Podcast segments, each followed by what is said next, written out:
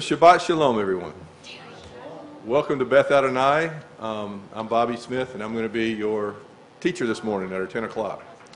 And our subject this morning is going to be Hanukkah, because uh, sundown tomorrow begins the Feast of Hanukkah, the festival of Hanukkah. So um, it's appropriate to teach on that today, I believe. So um, um, before we get started, as we always should, let's get started with a word of prayer.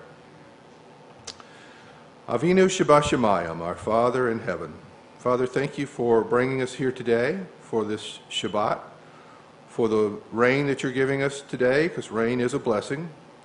Thank you for, um, for life, for getting us through this week, for the blessings that you've bestowed upon us this week, and the lessons that you've bestowed upon us this week. Father, open our hearts and our minds that we would absorb your word, that we would gain wisdom from your word and that we would apply your word to our lives. In Yeshua's name I pray. Amen.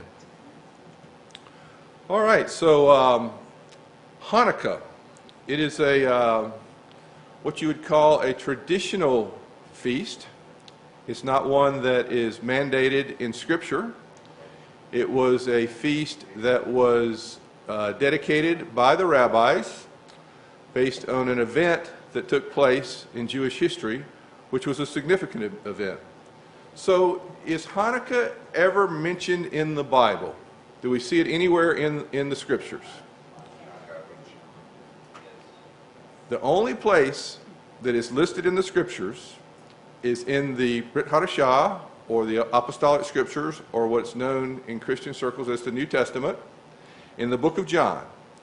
If you read John 22, it says this now it was the feast of dedication in Jerusalem, and it was winter.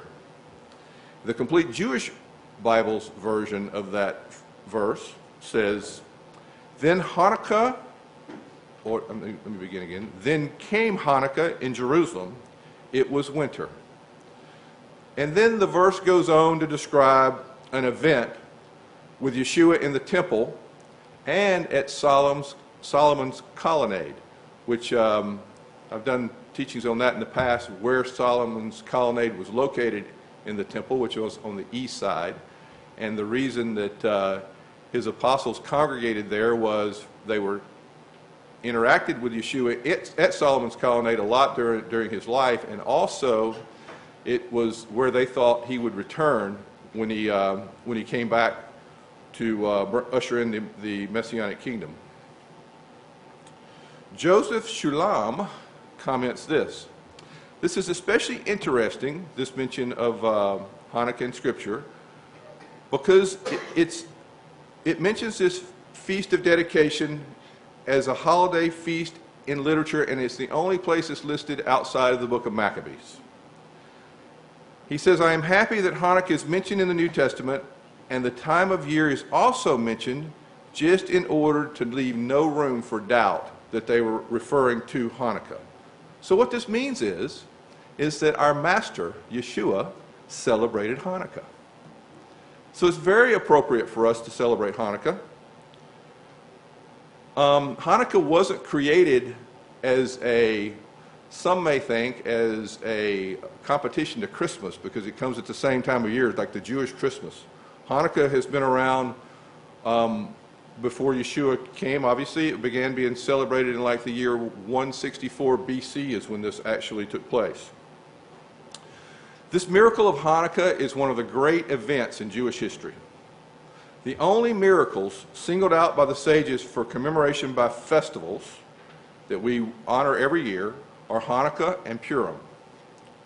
When it occurred, however, it was absolutely it was not absolutely clear whether a miracle had indeed taken place and if so, what it was. Only through the spiritual perspective of the sages could that be determined. Those connoisseurs of eternal understood the factors underlying the heroics of Jews and the asceticism of the Syrians. They knew the inner dynamics of the struggle between Greek culture and Jewish sanctity in a struggle that began three years before the Hanukkah miracle and continued for more than a generation after it, they knew how to pinpoint the critical events and how to interpret them, and which to celebrate and how to celebrate. Secular historians would have interpreted these events differently and certainly proclaimed a different national holiday. Such pundits would have put gaudy markers on trees, on many trees, but the divinely inspired sages saw the forest. You've heard the phrase, "Far- see the forest for the trees? Can't see the forest for the trees? The famous miracle of lights, when a one day supply of pure olive oil burned for eight days, took place three years after the beginning of the Hasmonean revolt. This is the only miracle that the Talmud, and they uh, note this in Shabbos 21b, mentions in its brief description of the Hanukkah events. So that's the only thing that the, Ha- that the Talmud mentions is the oil, the, the miracle of the burning of oil. The Al HaNissim liturgy, which is what we pray in, um, on Hanukkah, it's uh, part of the Amidah. It's actually the Thanksgiving part of the Amidah. In fact, I'll read that. Um, most of this information that I'm giving you today, it's, it's, it comes from uh, this book from ArtScroll called Hanukkah, its history, observance, and sanctity. So that's where most of my information is coming from. And if you ever want to um, follow along in, in liturgy prayers, obviously you have to have a Siddur. And this is a um, ArtScroll Siddur. And under the section of Amidah, that uh, is the Thanksgiving section of Amidah, which is, which is depending on, there's, there, there was 18 sections to the Amidah. They added one extra section to make it 19 that we as Messianics don't really um, um, recite, the, the one about the heretics. But during the Thanksgiving Moedim, in both the, the festivals of Hanukkah and Purim, you have this extra part, which is called the Al HaNissim, that's added to the, your prayers.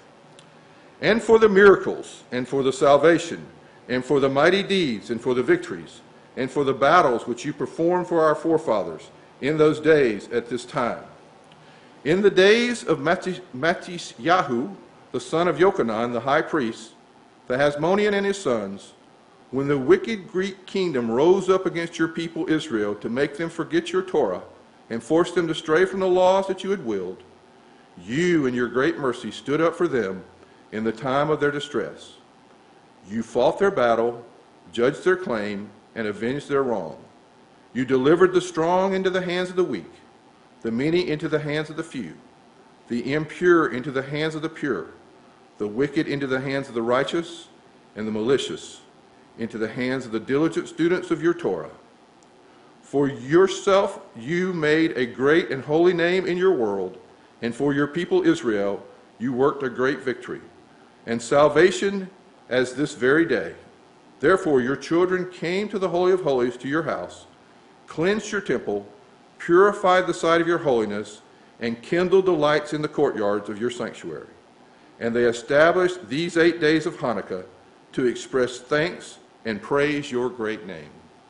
So that's the addition to the um, uh, Amidah that we say each day during, uh, during Hanukkah, in addition to the, to the normal prayers that we say when we light the candles of Hanukkah. This Al HaNissim liturgy, however, recounts just the festival's origin, which is inserted into the Hanukkah prayers. It tells a different tale than what we read in the Talmud. There, the eight day miracle of the oil is not even mentioned. If you notice when I read the prayer, the eight day miracle of the oil was not mentioned. There, the emphasis is on the miracles of the military triumph. Al HaNissim tells how the Syrian Greeks conquered the Jews and sought to wrest them from the Torah and the commandments, and how God came to Israel's defense, enabling them to overcome the strong, the many, the impure, the wicked, and the wanton, and bring about a great victory and salvation. Maharal notes the discrepancy between the Talmud's emphasis on the oil and the liturgy's emphasis on the war. He explains that even at the time of the miracle, it was necessary for a divine intervention to show the victorious Jews and their military, that their military triumph had indeed been miraculous.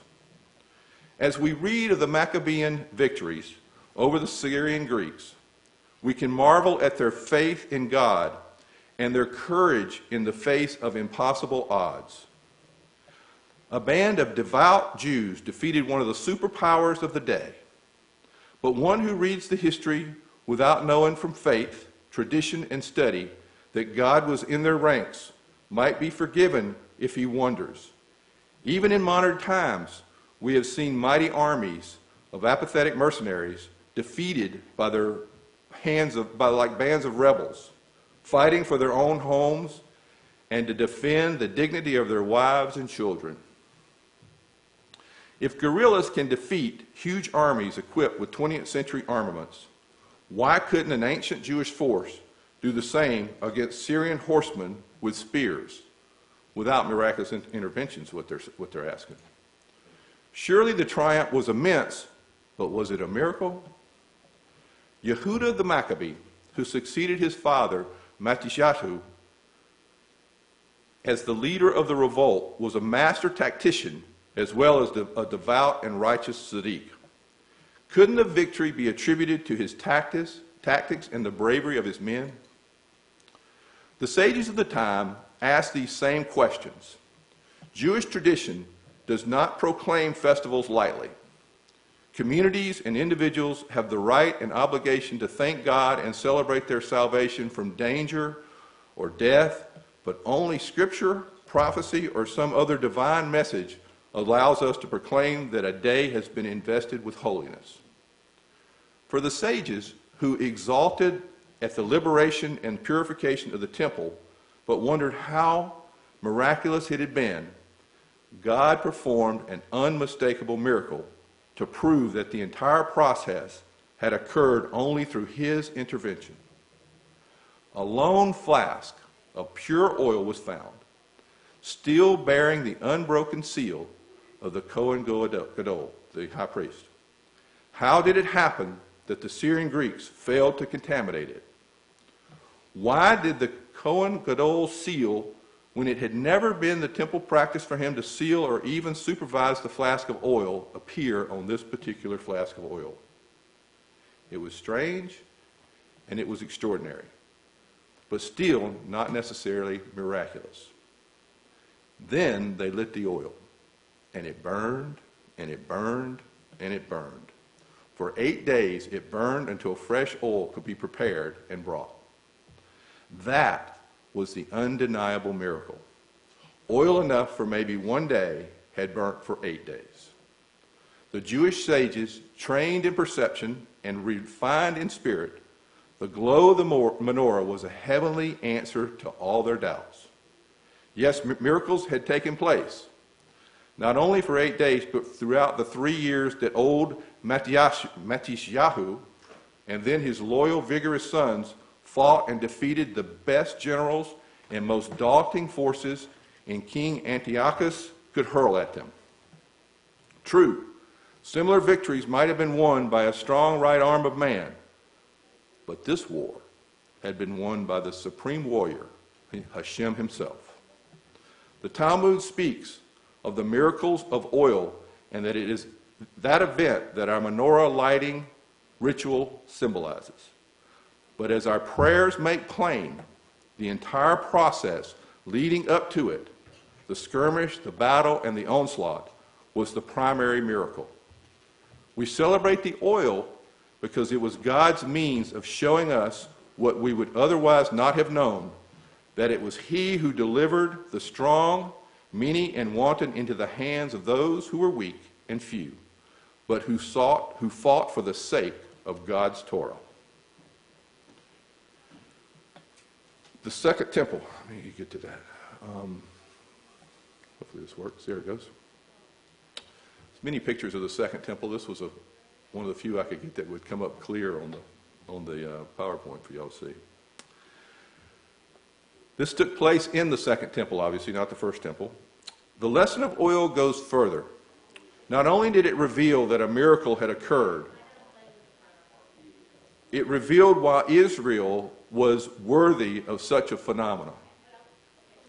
As many of the classic commentators write, the structure and service of the tabernacle symbolize a microcosm of all creation. Just as God intended the universe to be a vehicle for people to recognize His holiness and thereby be worthy of His presence, so He commanded Israel to fashion a structure where His presence could rest among them. In the tabernacle itself, there were two vessels that represented the Torah, and this would also be true in the, in the temple the ark and the menorah. The ark contained the tablets of the law, the written Torah given by God. The ark was separated from the physical presence of Israel by the parokes, which is the uh, curtain. The curtain beyond which no human being was permitted to venture except for the few moments on Yom Kippur when the Kohen Gadol, the high priest, offered incense in the Holy of Holies. From the time the tabernacle was erected, Moses went there to receive commandments and communications from God. He stood outside the parokes, and God's voice emanated from the top of the ark. The ark, therefore, symbolized God's communication to Israel by means of the Torah Shebi Kitab, which is the written Torah. Man has the duty to study the written Torah and master it but he has neither the right nor the capability to add to it. Only the giver of the Torah can formulate its contents. Very important to understand that only God can modify the written Torah. The menorah, too, represents Torah, but it symbolizes Torah She Baal Peh, which is the oral Torah. There's a um, kind of a negative outlook in our messianic community toward the oral Torah. We tend to um, discount its, its validity in a lot of ways. But there's so many things that we do that follow that oral, oral Torah that we would not do without the oral Torah. It explains things. It gives us, it gives us the, the um, instruction book, if, if you will, to follow so many of the things that we do. And that's 100% true for the Jewish people as well. It's the companion of the written Torah, the part that man can derive, embellish, and in a sense create by using his own diligence and in- intelligence in accord with God given interpretive principles. This is not to suggest that the oral Torah is the creature of human invention and creativity. The oral Torah was taught to Moses along with the written one, and indeed one could not exist without the other.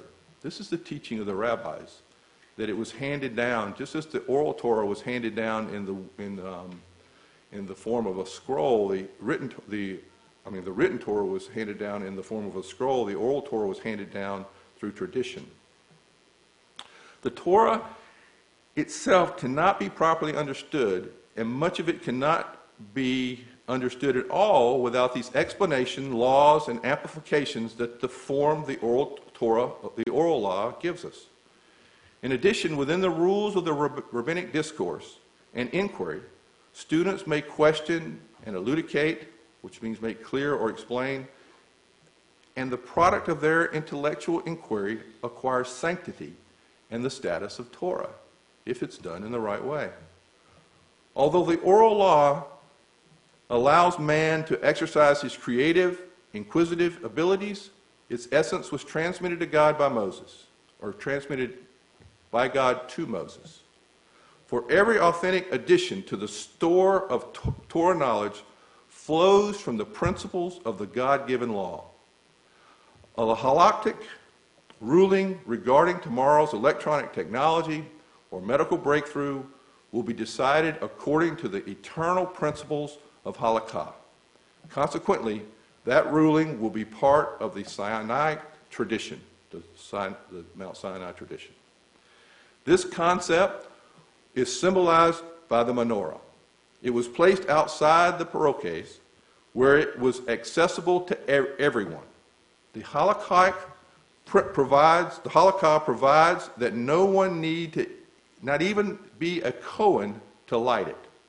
And it was kindled by means of wicks, oil, and flame that were all produced by man. For this is the essence of the oral law. When man acts as God commands him to, he can create new wisdom that becomes part of the Torah. Remember, Torah is teaching. Just as man's wicks, oil, and flame, when added to the menorah, become a part of the holy temple. The great blossoming of the oral law began with the period of the Second Temple. It was then that the Mishnah was composed, and the principles, principles of scriptural exegesis and Talmudic, Talmudic reasoning were utilized to articulate, derive, and develop the immense body of law and logic that became the Talmud and from which infinite body of rabbinic literature began to flow. Nor was it a coincidence that a new era of Torah knowledge began then. The men of the Great Assembly, who were the leaders of Israel, knew that the Shekinah, the divine presence, would not rest upon the second temple as it had upon the first, and that after the death of the few living prophets, the age through his emissaries, the people were deeply distressed, not only because they longed for these sacred gifts, but because they realized that the nation's renewed vigor required some form of spiritual grandeur to compensate for the loss of the Shekinah and prophecy. There are no prophets in the Bible that, that uh, we read about after the Second Temple period. So they prayed, insisting that they could not go ahead with the construction of the temple unless the generation was granted an intensified degree of insight into the Torah. Even though the divine presence did not rest on the second temple, nevertheless, the main part of Torah, its splendor and its glory, was only in the period of the second temple. For they, the men of the great assembly, did not wish to build it until Hashem, blessed be He, promised that He would reveal to them the secrets of the Torah. This is from the Talmud. If you've ever seen a Talmud and a Mishnah, they are several volumes. It's a lot of reading. It's on a lot of subjects. It's very, very intense. The period's uniqueness as the era of the oral law was foreshadowed in the prophetic vision of Zechariah, in which he was shown that Israel would soon be privileged to erect the temple. Says so in Zechariah 4 11 through 14. He was shown a menorah that was flanked by two olive trees. What are these two olive trees to the right of the menorah and to its left? asked Zechariah. God answered, These are two people who have been anointed with oil. They are standing with the Lord of all the land. The Talmud in Sanhedrin 24a explains that Zechariah was shown a vision of a far off future. Olive oil symbolizes the knowledge of Torah which provides spiritual illumination, just as oil burning in a lamp gives physical light. The future of Israel, Zechariah was shown, would depend on two sets of scholars who would illuminate their people and the world with their study of teaching of Torah. The scholars of Eretz Yisrael, which is the land of Israel, and the scholars of Babylonia. The history of Israel's second commonwealth proceeded from Persian to Greek to Egyptian domination and after only a 70 year period of independence and power, back to the do- dominion status under the Roman Empire. And that would eventually destroy the temple. It was not a happy history, but for all its degradation and tragedy, its darkness was relieved by brilliant light, the illumination of Torah coming from Israel, the land of Israel, and from Babylonia. Now, Zechariah's menorah takes on a deeper meaning. He foresaw that the joy of the Second Temple era would be the product of the menorah that symbolized the oral law, flanked, expounded, and given fulfillment by the scholars of Israel.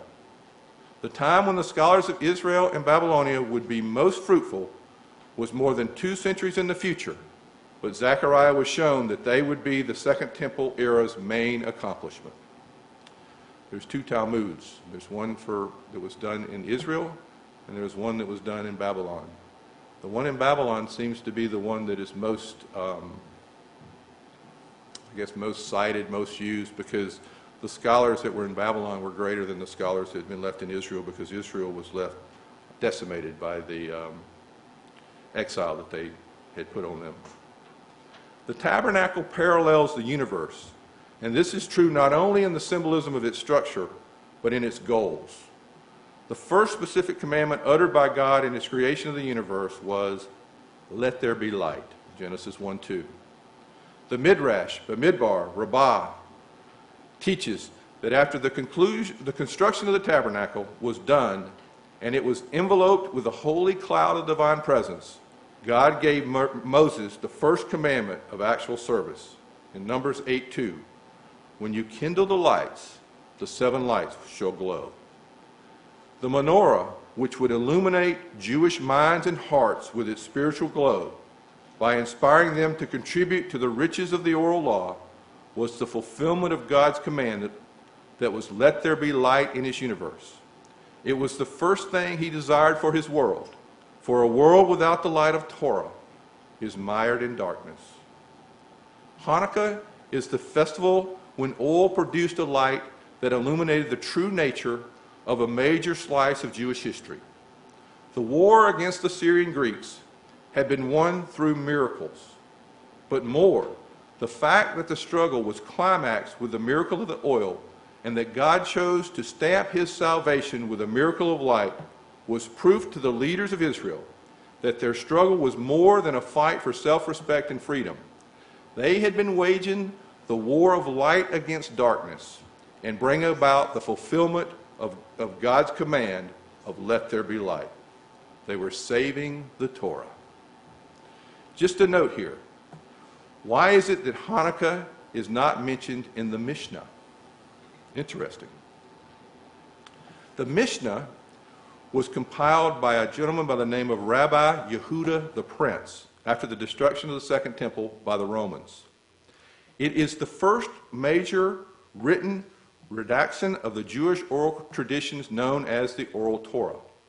It is also the first major work of rabbinic literature.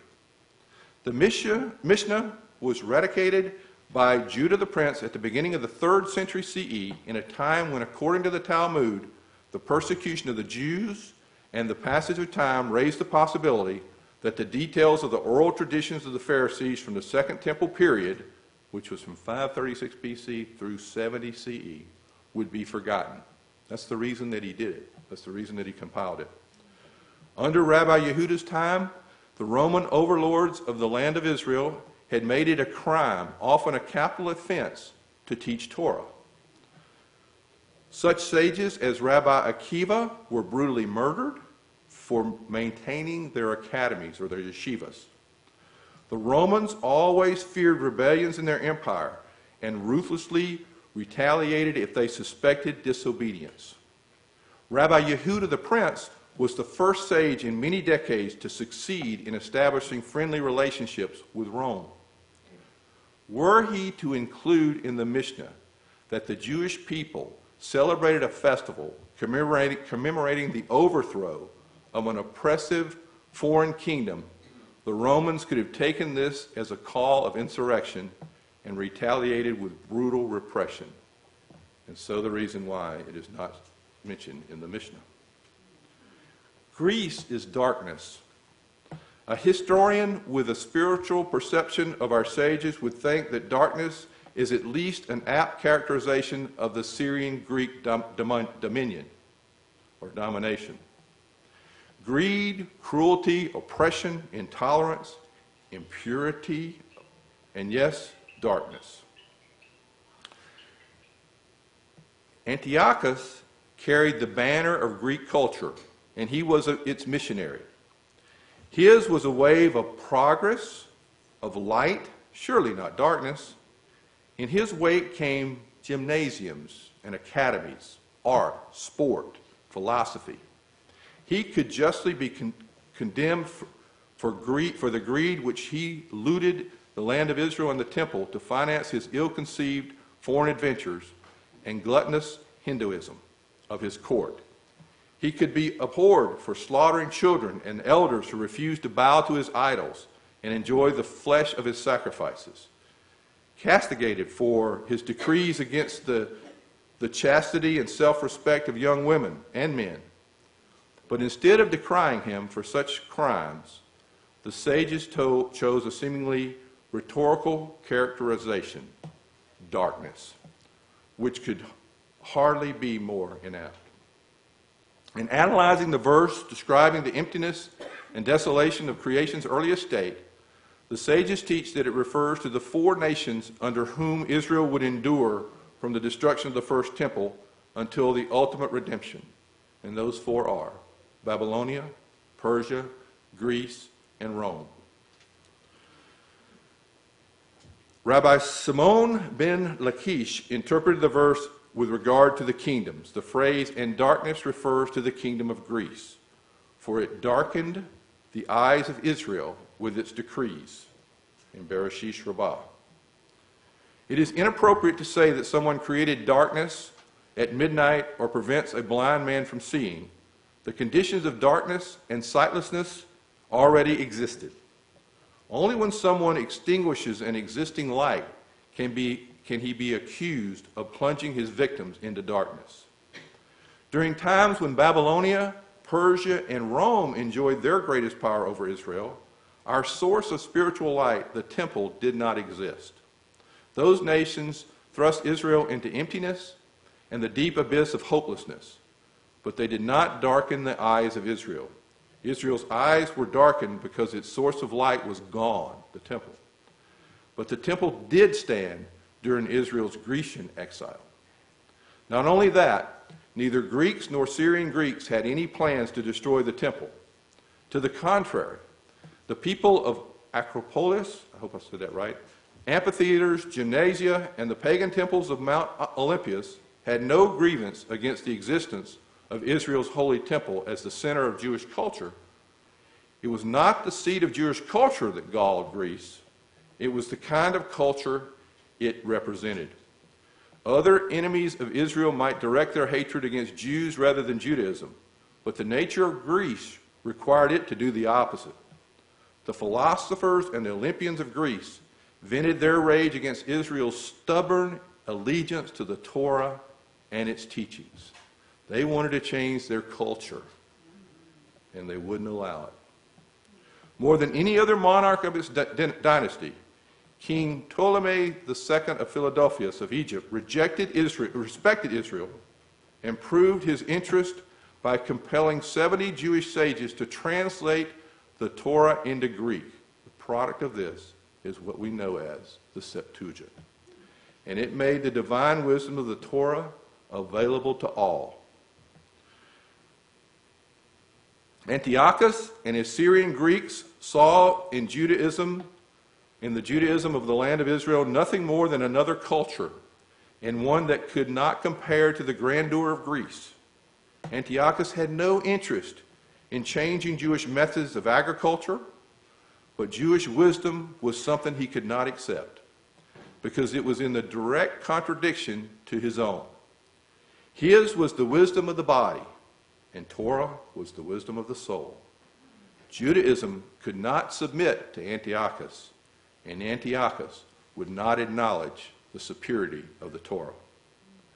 The exercise of intellect and amassing of wisdom are all commendable and often essential pursuits, but they are not comparable to the development of the inner wisdom, the godly wisdom of Torah for which man was created.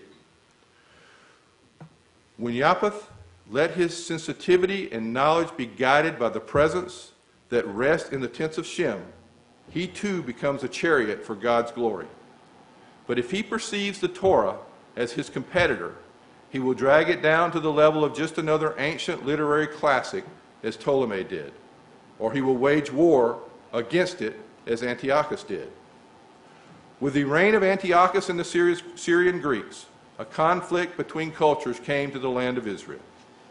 The Syrian Greek bearers of Japheth's blessing imposed their culture upon Israel and attempted to destroy its allegiance to God. They defiled the temple and chose three commandments as their prime targets. And those three commandments, hope I've got that here. Oh, that's not it.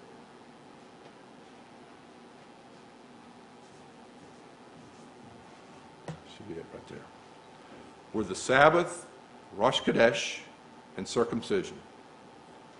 The Sabbath is the eternal witness that in six days God created existence from absolute nothingness, and he rested on the seventh. If God is the eternal creator and continuous maintainer of the universe, and if his Torah formed the blueprint and formulation of existence and purpose for creation, then Greek culture would, would, not, would have to stand aside and bow humbly before the tents of Shem. This Antiochus could not accept. The new moon, Rosh Chodesh, is the symbol of man's obligation to instill holiness into time. For when the Sanhedrin proclaims Rosh Chodesh, it makes possible the time related festivals like Rosh Hashanah and Passover that cannot exist without a calendar. Man's power to proclaim the new moon proves that time, the symbol of nature's tyranny over man, can be subjugated. When the Sanhedrin hallows the new moon, the festivals, the appointed meeting places in time between God and man, enter the calendar and raise it from a record of material pursuit and struggle to a vehicle of holiness. Antiochus had to fight this concept, for it meant that culture had value only as a means toward a higher purpose. Circumcision demonstrates that the physical and the spiritual must be intertwined. The body must bear the mark of allegiance to God's covenant, the restraining mark that says, You are a servant, not a master. You are a host to a soul, and you must elevate yourself to its exalted level. Beauty and pleasure are not independent virtues. Antiochus says they are. They are regulated by the Torah, or they are nothing. A world without a creator, a calendar without holiness, a body without restraint. These were the goals of a culture that had accepted the gifts, but not the goals of Noah's blessing to Japheth. A culture of grace and splendor covering a corrosive emptiness. To this, had the potential of Japheth's beauty been pulled down.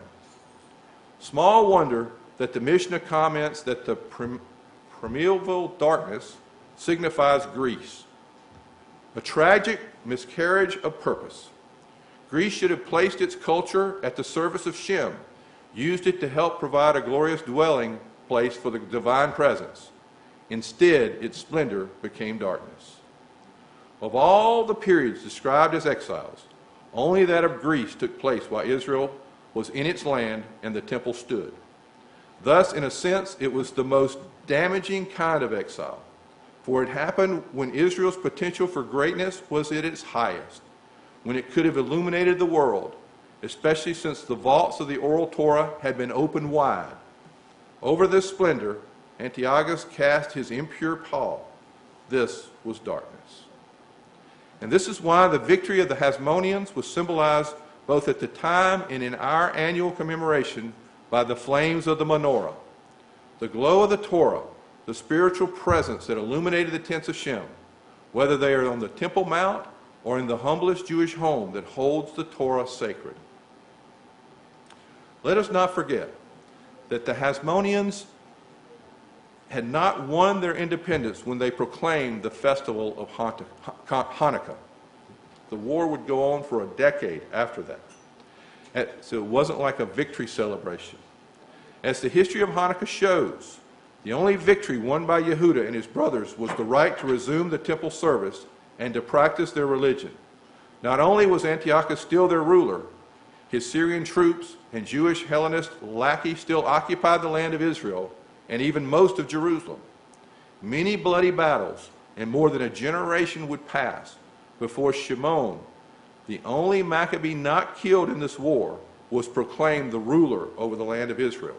And more years went by before his son, Yochanan Hyrcanus, declared himself free of any foreign domination. Nevertheless, the sages declared the festival of Hanukkah after the miracle of the oil.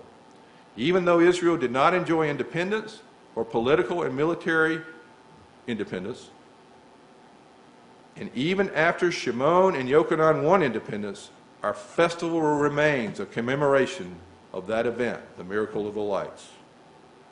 Why a celebration while still under foreign rule? Because Israel knew that a goal of the Second Temple era was the kingdom of Torah and the commandments the rekindling of a small menorah that could banish the darkness of Greece. When that happened, it was time to celebrate. Let the eventual triumphs of the diplomats and generals be greeted with joy, joy and then consigned to the historians. If this is the significance of Hanukkah, then its proper observance demands an uncommon degree of serious thought into the true nature and lesson of the miracle. Sfas Emes notes the halakha that if one is, was unable to light or participate in the lighting of menorah, then he sees someone else's menorah, he may recite the two Hanukkah blessings. One, who did the miracles for our ancestors, and two, the blessing of thanks to God for permitting us to live and to enjoy this new event in our lives. That the first blessing may be recited only upon seeing the Hanukkah flames is quite logical. The flames are our tangible means of publicizing the fact that such miracles occurred. But it is surprising that the Shehecheyanu blessing may not be recited unless one sees the flames. In case of the other festivals, even if one is placed in a situation where he cannot pray or observe any of the festival commandments, he still recites that blessing in thanks for the mere arrival of the day. He didn't necessarily have to be there. It would appear that Hanukkah is different. Merely being alive on the 25th of Kislev, which is the date of Hanukkah, it's the same every year. I know it floats with the Gregorian calendar, but the Hebrew calendar is the same. That's true with all of our festivals. They have a Hebrew date that they follow. One must see the flame. Remember what it represents. Know that we are grateful for the triumph of Torah's light over Greek's darkness. In that early verse in Genesis that alludes to the four kingdoms, the Torah says, And darkness was on the surface of the deep. Apparently, there is a connection between dark, the darkness of Greece and the endless depths of the Roman exile. Rome was epitomized by brute, selfish force rather than enlightenment. enlightenment. But the Torah seems to be suggesting that even the unfathomable deep is more chilling if it is blanketed with darkness. The heroic Jews of the Hasmonean era dispelled darkness with the light of Torah. May we be granted the wisdom and the courage to see the menorah they kindled, to thank God for allowing us to be guided by the divine wisdom that it symbolizes, and to its lesson illuminate our road to the final redemption. So that is the introduction to Hanukkah. So now let's dive into the details, and I got 15 minutes to do that. The central events of the Hanukkah story are the miracles of the one day supply of pure olive oil that burned for eight days, and the miracle of victory over the weak of the weak over the mighty, the few over the many, the pure over the impure, the righteous over the wicked. The triumph was climaxed as the Hanukkah liturgy stresses with the liberation and the purification of the temple after its desecration and contamination by the Syrian Greek forces of King Antiochus IV. The miracle of lights is commemorated in the ritual observance of Hanukkah. For the sages ordained that every Jewish home attest to the miracle of lighting the menorah night after night for eight nights. And the miraculous victory over the foe is the subject of that prayer that Al HaNissim that I read when we began this. In the popular mind, the celebration of Hanukkah is linked with the establishment of an independent Jewish state under a Hasmonean king, a Jewish state unsurpassed in size, influence, and power since the days of David and Solomon. Indeed, as outlined in the dating of Hanukkah, this view is held by many of the early chroniclers. However, the most detailed and completely documented history of the period is in the book of Maccabees. If you really want to read about Hanukkah, you read the two book of Maccabees. Um, Joseph Flavius in Antiquities, he also um, had a good bit about uh, Hanukkah. Although the events of the Hanukkah were surely a catalyst that led to the eventual establishment of a powerful Harmonian, Hasmonean dynasty, it was not until many years after the miracle that Israel became an independent, powerful nation, as we discussed. What, what then did occur on Hanukkah? If independence was still far off, why did the sages ordain a festival? What is the historic mosaic in which the Hanukkah miracle took place, and what happened before it, and what happened afterwards? In the book of the later prophets, world history is envisioned as consisting of four epochs, epochs, in which, in which a major power holds sway over Israel, the land of Israel and the Jewish nation. These four kingdoms, as I said, are Babylon, Media Persia, Greece, and Edom, Rome. These four periods will be followed by a fifth, in which the world will achieve perfection and the kingdom of God will be established by King Messiah. Rambam explains that the concept of the four kingdoms is not meant to embrace all of mankind's history, but is to include the outline form, the history of the Jewish exile. Therefore, only the kingdoms considered responsible for the exile are mentioned. Other nations, no matter how great they might be, are not named. The era of the Second Temple is considered part of this exile for several reasons. Most of the Jews did not return to the Holy Land. The temple was not rebuilt to perfection. The Shekinah, the divine presence, was missing. And for, and for the greater part of this period, the Jews were not autonomous. Babylon, responsible for the first exile, is the first of the four kingdoms. Persia, the successor of Babylon Empire, is considered the second kingdom, and Greece the third, because it succeeded Persia. Rome is identified as the fourth kingdom for two reasons. Its conquest included the land of Israel, the center of Jewry, and it was directly responsible for the subsequent ex- exile that we're still living in the, of the Holy Land. During the time of the Maccabees, although the Jewish community in the land of Israel was considerable, it was by no means the preponderant majority in the land, especially since the majority of the Jews had chosen to stay in Babylon rather than return to their ancestral, ancestral home. The heaviest Jewish concentration was in the Jerusalem re- region, and many towns, especially in the coastal regions, were populated primarily by Gentiles. The Jewish community itself was fragmented by various ideologies, and its members had to have continuous contact with, he- with the he- heathen world surrounding it. Naturally, one result of such contact, contact, then as in all generations, was that many weak Jews would try to emulate the Gentile culture surrounding them and to appear more Grecian than even the Greeks, with a parallel weakening of their commitment to Torah and its values. This tendency, tendency known as Hellenism, was strongest in the upper strata, of society, the rich and those in the employ of the heathen government. It must be remembered that during the Babylonian exile of not too distant past, intermarriage had been rampant in this group, and the observance of the Sabbath and many of the other mitzvahs was surprisingly lax. Only the influence of the personages as Ezra, people like Ezra and Nehemiah, and others of their stature I get in a hurry when I run out of time. The sages of the Great Assembly had been able to stem the tide and to ensure the continuity of Jewish life at that time.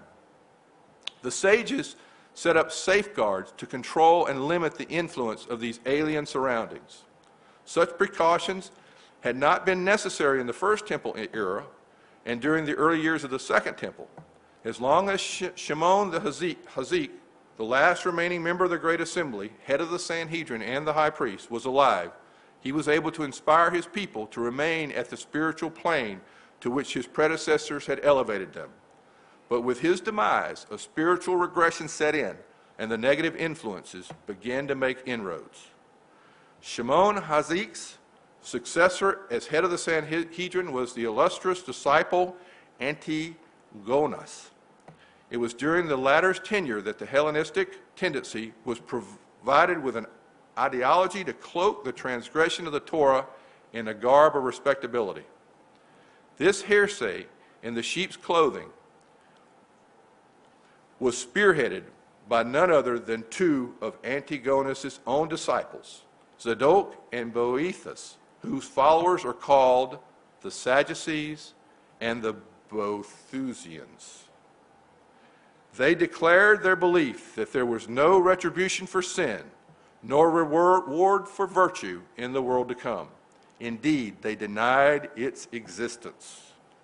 Learn more and more about the Sadducees the more you dig. The logical conclusion of the philosophy was that one of its first priorities should be the pursuit of self gratification in this world. They denied both the validity of the oral Torah and, the, the, the and its decrees. Consequently, they refused to accept any law not stated explicitly in the Torah. This so called theology was only a front for the real aim of this movement total abrogation of the Torah. By denying the authority of the sages, they robbed the Torah, of any definitive meaning and gave the individual's transgression of the Torah an aura of le- legitimacy. Josephus' description of the Sadducees implies that basically they were irreligious. No doubt at this period, period of history, they swelled the ranks of the Hellenists, from which they did not differ to a great extent. There is not enough time to thoroughly re- recreate the history of time, but I do, did want to hit the high points. The main players in this historic event are the Greek kings and the Jewish high priest of the time. Antiochus IV was a man of great ambition, hoping to expand his realm as his father had done, and planning to impose Greek culture and religion as a unifying force on his multicultural, multi language empire. He was vain to the extent that his coinage carried the legend Antiochus Theos Epiphanes, God Mad Manifest. God Man Manifest is man, not mad. God Man Manifest. His character was unstable. He was given to extremes of cruelty and generosity. He introduced the barbaric Roman custom of gladiatorial games to Syria. In his private life, he indulged in hedonist excesses. He would leave his throne at banquets to dance naked with the entertainers. Antiochus brazenly entered the temple in the year 3593, 160 BCE, and despoiled it of its gold and silver. He entered the holy and removed the holy vessels, the gold altar, the menorah, the table of presence, the curtain, and the gold ornamentation, which with the front of the temple, with which the front of the temple was decorated. He appointed high priests that were loyal to him and utilized them as tax collectors and vessels to maintain his dominance over Israel. His soldiers destroyed the houses and walls encompassing and guarding the city of Jerusalem, plundering and murdering thousands. Women and children were taken captive. Apollonius, his commander of the army, army, sent to Jerusalem fortified Acra, which is a strong fortification near the temple site, with Syrian soldiers and traitorous Jews. There's so many traitorous Jews, you wouldn't believe it. Until its fall to the Hasmoneans many years later, it remained a physical threat to the Jews and a danger to the neighboring temple. In their fury against the temple, as a symbol of Judaism, the Syrians made 13 breaches of the wall encompassing the temple court. The king Antiochus issued a declaration to his entire realm, but directed primarily at the land of Israel, that it was his intention to unify the diverse ethnic and religious groups in his empire and mold them into one homogeneous nation. Accordingly, all peoples must relinquish their own customs and religions and conform to the dominant Greek culture and creed. Disobedience would be punished by death. This is what these people were dealing with. A directive was sent expressly to Judea to cease the sacrificial service in the temple. In its place, altars and temples should be set up everywhere for idol worshiping at which hogs and other clean animals were to be sacrificed. Antiochus commanded that the holy temple should be desecrated and converted into a pagan temple. The observance of Sabbath, the festivals, and Rosh Chodesh, the dietary laws, the covenant of circumcision, the laws of family purity, and the use of God's name were singled out for prohibition. All copies of the Torah and the holy writings were to be confiscated and burned. Anyone found to possess any of these books would be executed. In general, all the vestiges of Torah and its observance were to be obliterated. Even to possess one was punishable by death. Into this setting came Mattisyahu, the Hasmonean son of Yochanan. The, Goan, the, the, the high priest left Jerusalem and settled in Modim to get away from it, a Ju- Judean village near Jerusalem. One day, the king's forces appeared and demanded that the townspeople offer a sacrifice in pagan fashion. They attempted to convince the aged and vulnerable Mattisyahu that it would not that it would be to his material and social advantage if he would set an example for the people. Were he to comply, he and his sons would be considered the king's friends, an official title that carried with it many privileges and monetary rewards. Mattisyahu proudly and publicly declared his determination to remain steadfast to the religion of his forefathers. As he was declaiming his defiance, a renegade Jew, one of these traitors, neared the altar to offer one of these pagan sacrifices. When Mattisyahu saw this, he, in the tradition of Pinchas, was filled with indignation and rage at this blatant desecration of God's name and the Jewish religion and customs by one of its sons. He grabbed a sword and he killed not only the Jewish renegade, but the Syrian emissaries that had come from the king. Mattisyahu published a proclamation Whoever is zealous for the Torah and is steadfast in the covenant, let him follow me. Therefore, he and his sons left all their worldly possessions in Modim and fled to the mountains in the Judean desert. Many other local Jews followed his example and joined him to live in the mountain caves where they would be able to practice the Torah's precepts. The king's forces could not disregard this challenge to their authority, and they began to seek out these bands of loyal Jews in the mountains. The Jews were exhorted by Mattisyahu to resist these Syrian Greeks with force, and 6,000 combat worthy, loyal Jews gathered under his banner. They began to strike back at the Syrians in, in, the, in these raids, in these nocturnal raids, nighttime raids, and would de- demolish their idolatrous altars put up by the pagans. The die had been cast, the revolt had begun. When Mattisyahu felt that his death was imminent, he said to his sons, Now, my children, be zealous for the Torah and give up your lives for the covenant of your forefathers. He recalled to them the great figures of Jewish history who had put their faith in God and exposed, himself exposed themselves to danger rather than transgress his commandments. Do not fear the threats of a sinful man, for today he is exalted, and tomorrow he will turn to dust, and his plans come to naught. Strengthen yourselves, my children, and be courageous for the sake of Torah. Through it, you will gain honor. Mattisyahu did not live to see the results of these events that he'd set in motion. He died the following year, but before his death, he gathered his five sons Shimon, Yehuda, the Maccabee, Eleazar, Yochanan, and Yo- Yonasan, and around him, and he urged them to be steadfast and continue the struggle against the Syrians. He bade them to follow the advice of Shimon, Shimon, for he is the sagest man, but he looked to Yehuda as their leader in battle. You can read the details of all this in the book of Maccabees. When Yehuda saw that the Syrian forces had been routed in, in uh, 165 BC and that the Syrians would not mount another offensive in the foreseeable future, he said to his brothers, Let us now go up to the temple, cleanse it, and rededicate it. They gathered their entire force and marched to the Temple Mount. When the brave troops saw the temple desolate and overgrown with vegetation, its gates burned, and its altar desecrated, they rent their garments, spread ashes on their heads, and cried and mourned. Yehuda led his men to fight off the garrison quartered in the citadel so as to enable the Kohanim to cleanse and prepare the temple. They cleansed it and removed the idols. They would have offered the daily burnt, burnt offering immediately, but the invaders had defiled the altar with a myriad of offerings to, of, of abominations.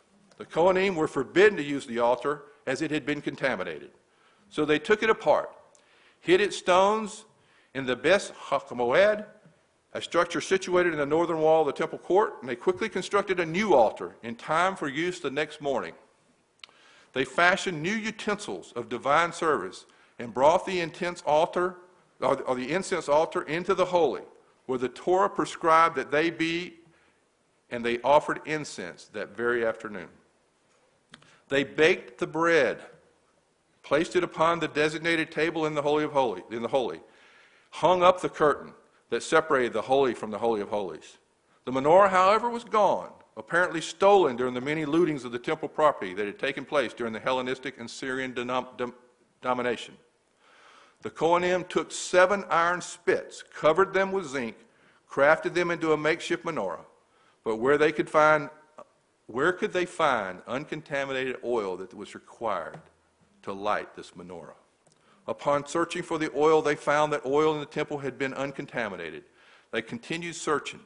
However, they found a flask containing enough oil for one night's burning, oil that had curiously been sealed by a, by a high priest seal.